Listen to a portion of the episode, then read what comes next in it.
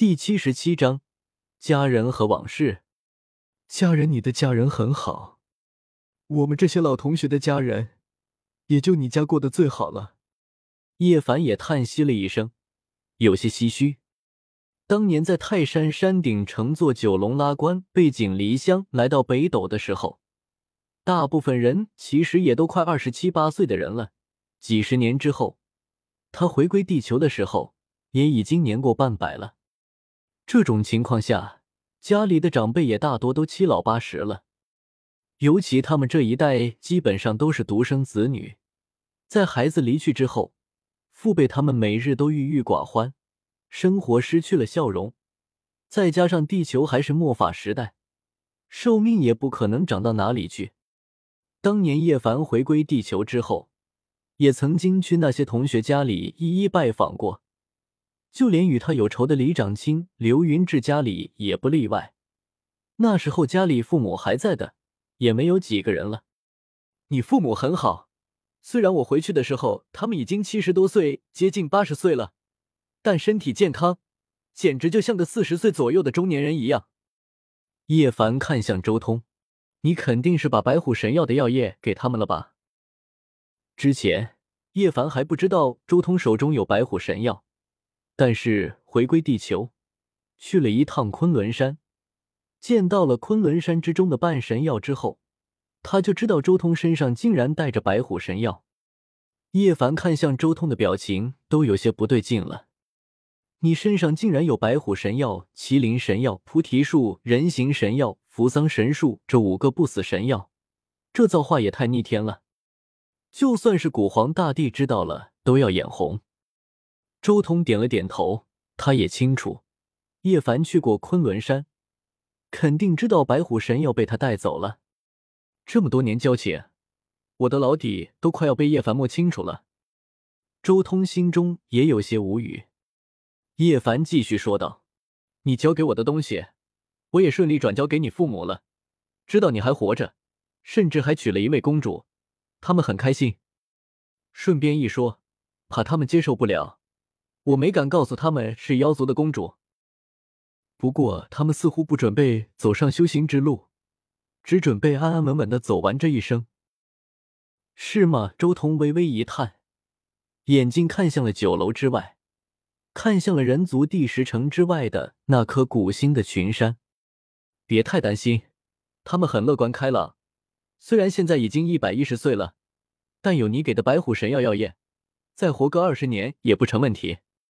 或许你还来得及回去看望他们。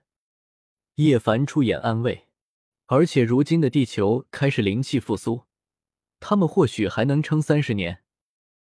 而且你也可以放心。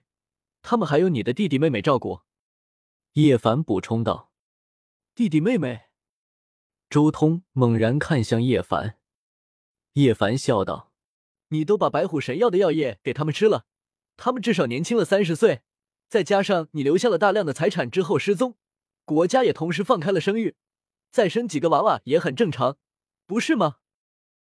这倒也是。周通也笑了起来，说话间。叶凡拿出了一张照片，递给周通，道：“这是你弟弟周青，妹妹周雅，他们是双胞胎。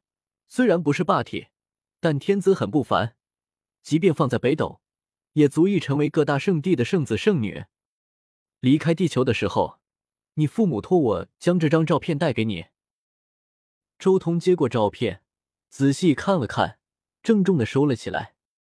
至于天资，周通压根就没太担心，在修行界最普遍的情况就是父母决定了子女的天资，自己父母吃过白虎神药的一丝药液，他们生下的孩子自然是天才的概率较大。至于霸体，他们当然不可能是霸体，自己父母又没有霸体的血脉。周通对于自己这个霸体是怎么来的，清楚的很，与自己父辈的血脉无关。他们跟你来到了修行界，去了北斗。周通反问。叶凡摇了摇头，道：“地球的天地精气已经开始复苏，他们留在地球反而更好。反正有你留下的完整太阳真经以及修炼资源，他们没必要跟着我前往北斗，未来或许能靠着自己的能力从地球打出来。留在地球也好，天地复苏，他们跟随着整个复苏过程，也能得到大量的好处。不过，你怎么知道我留下来的是太阳真经？周通斜眼鄙视叶凡：“你偷看了我留下来的东西？什么叫偷看？”叶凡一下子炸毛了：“你真以为自己留下太阳真经，他们就能直接修炼了？没有我给他们筑基，传授他们修行常识，他们看都看不懂。我可是专门花费了半年的时间给他们讲经。”要不然你这太阳真经也是白给的。叶凡斜着眼，以同样的眼神看向周通。算了，给你看了太阳真经也无所谓。周通没有继续在这件事上纠结。事实上，周通当初将这些东西交给叶凡的时候，就已经默认叶凡随便看了。来，喝酒，继续聊。你当初，周通举杯。也叶凡的酒杯碰了一下，和叶凡多年不见，还有很多事情可以聊的，比如说火星的事情，比如说北斗现在的形势，比如说永恒星域的一些事情。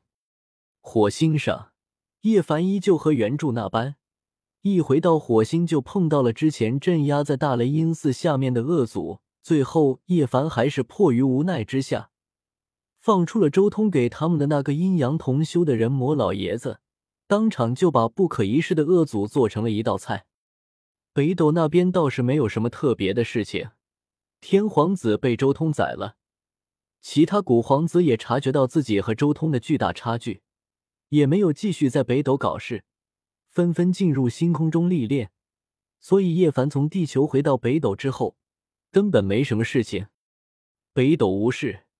叶凡也就没有继续在北斗多待下去了，而是直接进入了星空，闯入了星空古路之中。然后永恒星域那边，一如原著一般，得到了北斗的坐标之后，直接就跑过去和北斗开战。甚至如今的永恒星域被周通打劫了一遍，资源消失了太多，他们对北斗开战的更甚，和北斗更是死战不止。当然。这次的永恒和北斗一战，并没有地兵参与进来，不论是古皇子还是道一，都已经提前上路了。自然而然，那些地兵也随着古皇子上路，纷纷离开北斗。所以，北斗和永恒现在是处于一种僵持状态的。至少，也叶凡离开永恒星域继续上路的时候是这样的。之后的事情就不好说了。两人一边喝酒一边闲聊。